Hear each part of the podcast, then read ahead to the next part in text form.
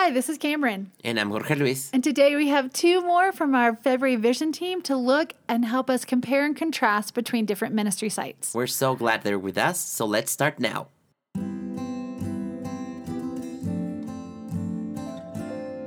Hopecast. Learning about the life and mission of education equals hope.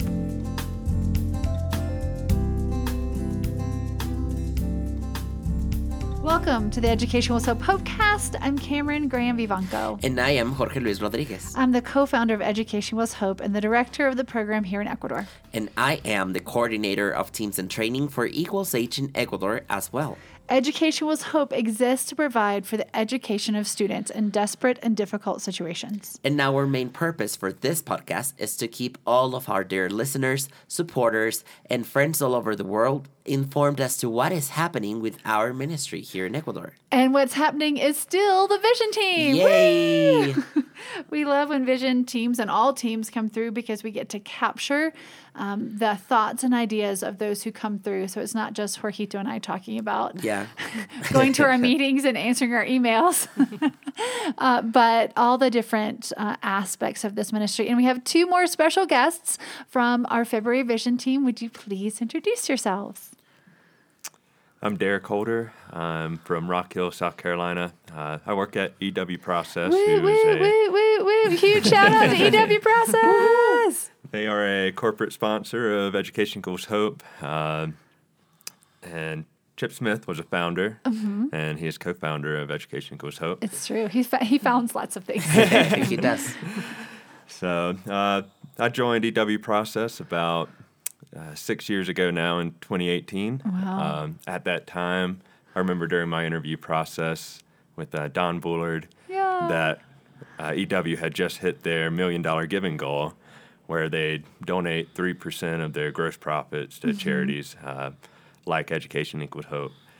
Uh, so you know, that was a big sticking point for me. Uh, I'm big into the service in our local community. Mm-hmm. Uh, my wife, Kristin, who's here, is hi. like she's really here. she is. She's service coordinator at our church. Um, so we're very involved in the, our community. So that that was a great thing to see at EW Process. Um, and this past year in 2023, we hit our two million dollar uh, giving goal. Unbelievable. Amazing. So, and it's amazing how the company's grown over the years. When I joined, we were about 20, 25 people. Uh, we're probably about 80 people now. Oh, my word. So, I didn't realize uh, that And to put that in perspective, I think we started EW Gives in 2010. Mm-hmm. Um, so 2010 to 2018, we did a million dollars uh, giving, and from 2018 to 2023, we did another, another million. Wow. So about half the time. I mean, it's just amazing that you showing up to work every day, Derek, is it provides resources for students in desperate and difficult situations. It helps provide that that equals H can exist. Uh, EW Process supports the Vivanco family as missionaries. I know so many other missionaries. Um, who would think that a, a, a little processing, a filter company uh, in Fort Mill, South Carolina, uh, could have such an impact globally? I mean, I you guys, I I could go on and on. Anyway, lots of lots of people, lots of ministries are blessed because you get up and go to work. Mm-hmm. And that's just an incredible model. And you can definitely see it in the character of uh, all of our employees at EW Process. I, I, think if you ask anyone at EW, they would either be supporting um, ministries financially or with labor mm-hmm. or both. Mm-hmm. So it's just a great company to work for. They give us uh, eight days of volunteer time off. Wow. Where, you know, they're, they're footing that bill and they're paying my salary for eight days when I'm volunteering somewhere. Mm-hmm. So, and they also sponsored my trip to yeah. Ecuador. So they really believe in the mission. They believe in uh, supporting uh, local and global communities and we can really see that impact at EW. Wait, wait. Thank you, thank you, thank you. Who's that um, pretty young thing next to you? this is my wife, Kristin. Uh, go ahead. Hi, everyone. I'm Kristin Holder. Um, I work in Charlotte and I do taxes. And me and Derek have been married for two years now. Woot woot. it's almost like having newlyweds on the team. But yeah, as Derek said, um, I'm like the service coordinator at our church plant in Rock Hill, and I also um, am in charge of the our school partnership.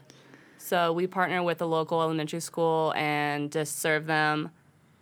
Um, we look for opportunities to serve them throughout the year, whether it be like um, breakfasts for the teachers, um, coffee. We do a coffee truck for the teachers. Oh, Um, And one cool mm. thing about the school is it's a, is it called a language immersion school? Yeah.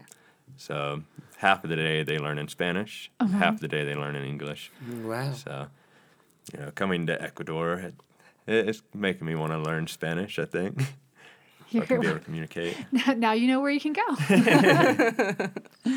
awesome. Kristin, thanks for being with us. And thanks, both of you, for being willing to be on the Hopecast and to share. And we have a specific question um, that we'd love for you to unpack.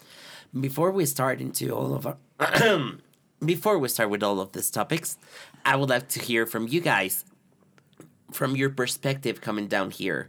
What were you actually expecting when you came uh, and what did you actually found when you were already here? Uh, for me, I knew Education Equals Hope worked in the community. I thought it looked different than it does on the ground. Uh, I didn't know it was exactly or exactly the structure of it. So I was thinking, oh, we're supporting schools and we're just giving money to families to uh, bring their kids to school and make sure they graduate high school, which we kind of do, but really it's what I've learned is that we're just empowering local communities to utilize our resources how they need. Mm-hmm. So that was really cool to me. To remove the obstacles that would keep a kid from studying. Yes. I mean, they can't use it to like go on a trip or Yeah. pay their light bill. It's all education focused. What about you, Christine? How has it felt for you? Um, I honestly didn't know what to expect coming down here. I knew we were going on a vision team, but I didn't really know what that meant. And um, I honestly thought we would be serving them, like helping with classroom stuff or with the kids more. But it's honestly been such a blessing um, to meet all of these different people who are impacting the community and they thought we were like serving them, blessing them by showing up, but really, in fact, they were blessing us um, by sharing their story and sharing their passion for their community. God's economy. When everyone walks away going, I just got so much more than I gave, it's a, a great telltale sign of God's economy. Right. And you feel free to come back on a summer team, and then you can do actually do the work with, with the children. Well, and in, in that same sense, in God's kind of economy, um, what have you guys received and what has been impactful? First, please share with us what are the ministry sites that you have gone to and what is the impact of those communities and those people and you. And I would add, like, and the differences you see how it is individualized um, f- towards each community. Um, the first community site we went to was Cristo Liberador, and that was so fun. We went to a church service there, which was our first um, Episcopal. Episcopal church service. We're Baptist, so it's a little bit different. So fun. We've had a great time. I've had a great time. Um, but we walked through those doors, and everyone was so welcoming and just excited that we were there. And we had no idea what we were doing there. You know, we were just there for service. We didn't know the impact that we were having on them when we showed up. Um, and then we got to learn um, about Lourdes' story and her her passion for her church and her community. And their community um, foothold there is so strong. She has led that church and community so well, and they really try to bring in the whole family to the church and not just the kids that are getting the scholarship. They want to support the whole family through the church. And it was just a blessing to see so many children in the church and so many generations of people in the church. It was like a wide range of ages. Yeah, I agree. Uh, that that was kind of our first taste of actually going out in the community, and you walk in, everybody's hugging you, shaking your hands. Everyone's so happy that we're there. Um, so it was a really cool cultural experience. Uh, coming from the United States, where a lot of people, especially after COVID, don't like to be touched. so um, I'm hoping to take some of that back with me and bring that into our community. Um, but it was really cool, yeah, to see the teenagers and the kids.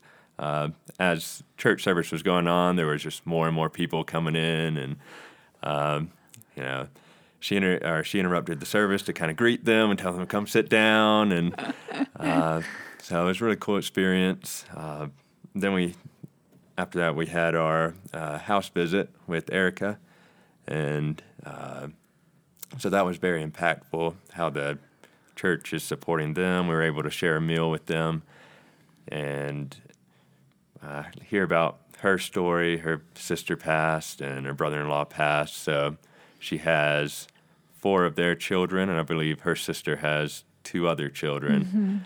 So, and she has one of her own. So it's a, it was a full house, a lot of energy. It was it was fun to be around the kids. And Erica's house, I'm pretty sure if you're five six, like the ceiling's like three inches above your head. yes.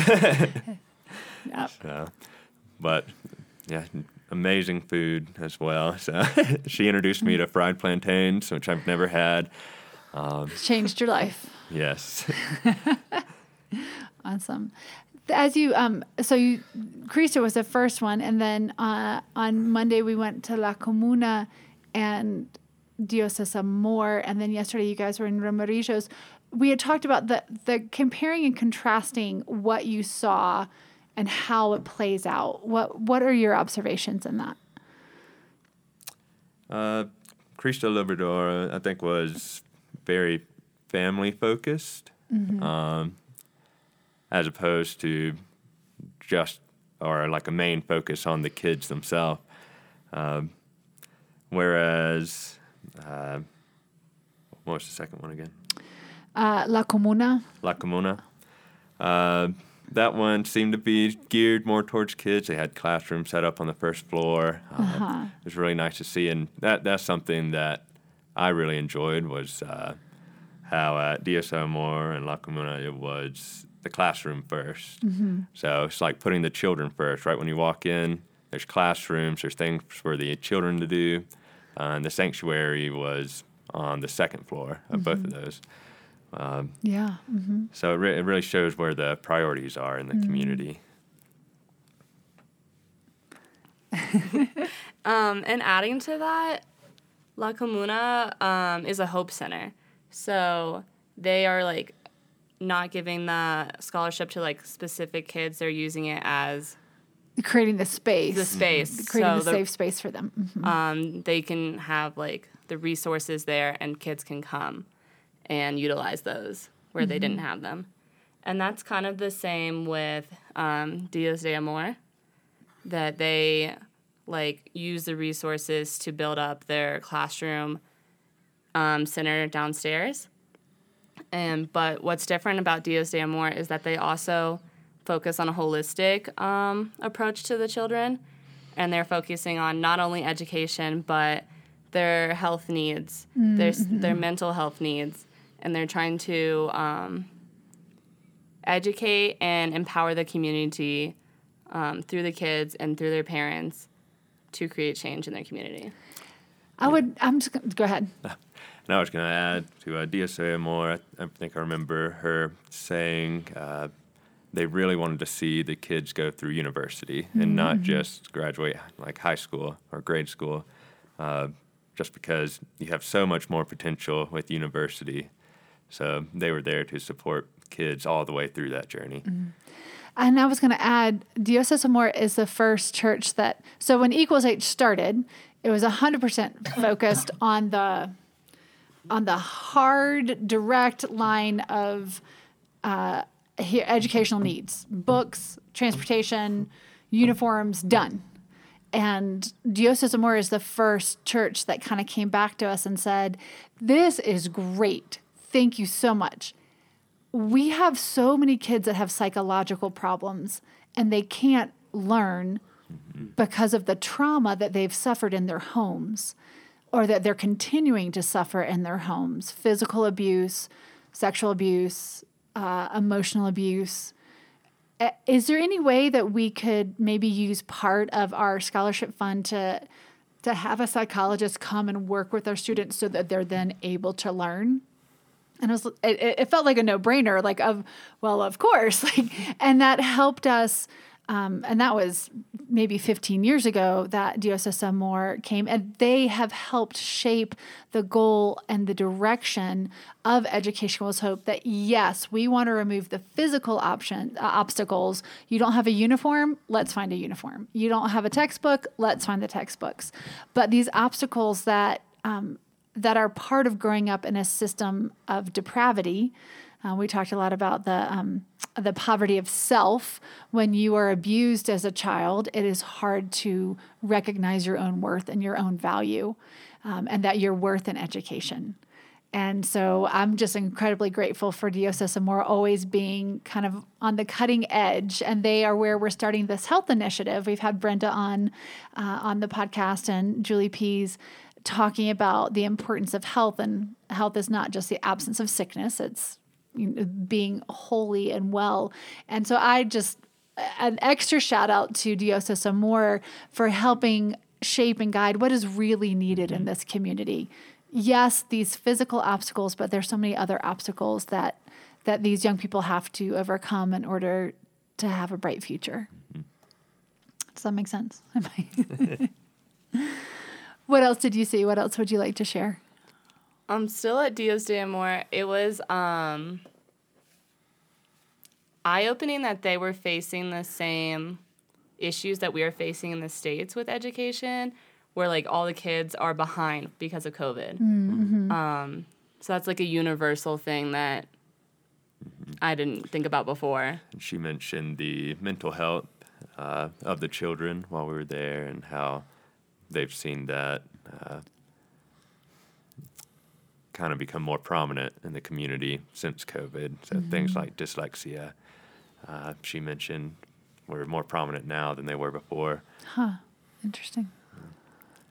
But at all of the sites, uh, they were just, you could tell that they're super passionate about interacting with the community and helping children have a better life and helping developing those children.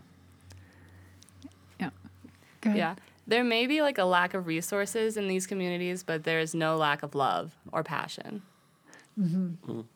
And that goes a long way. Um, Cole this morning was talking about that we wish he had just a, a fraction, a smidge of the passion uh, that we get to see in the people who are really making huge improvements in their lives and in the people around them. What is something that you hope to take from this back to your church in Rock Hill or back into your daily life?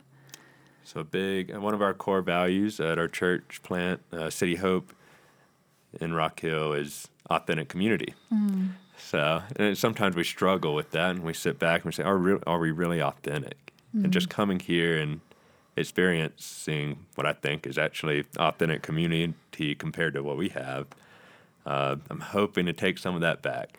I'm hoping, you know, when you walk in a door at City Hope, everyone's smiling, everyone's coming to greet you, everyone's hugging you, and uh, seeing how you are, and everyone's involved. I'm hoping that we can just show up at somebody's house without a plan. Like we don't have to have dinner and discuss the next strategic move of the church or anything in the community, really, even at our work. So uh, I think we're going to try to go back, and we talked about it a little bit, and just invite people over to our house, start showing up to other people's house. Maybe unexpected. I don't know. we'll see how that goes. Living on the edge. awesome.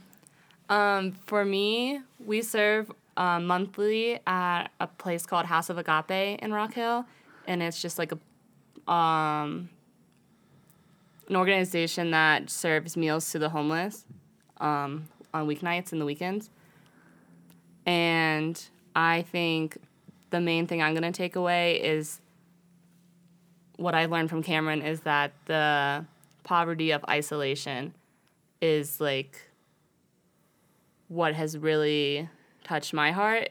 And that when we go to serve we just can't just serve them. We need to ask them their name their story sit down with them share a meal with them um, let them know they're not alone in this that god's with them we're with them we support them Awesome. Awesome. Amazing. Thank you. Thank you guys so much. Thanks for taking a step out of your comfort zone and getting on a plane to Ecuador, even in the middle of a state of emergency, which hopefully you haven't felt at all. It's been pretty normal, normal life. Um, thanks for what you do through EW Process. Thank you for what you guys do at your church, your local church, and the larger community. We're thrilled to have you. If you would like, dear listener, to be involved in Education Equals Hope, if you'd like to come down on a vision team, we'll have one in September, the last week of September 2024, and the first week of February in 2025. Um, if you'd like to support a child and a, or student in a desperate, desperate or difficult situation, please go to educationals.hope and find .org and find the Donate Now button, uh, or they Give Hope Now, either on the general page or you can navigate through to the Ecuador page, and that would make sure that those funds come to Ecuador, because we do get to serve in seven countries around the world. Thanks for being with us, and we'll see you next time. Bye bye. Bye. bye.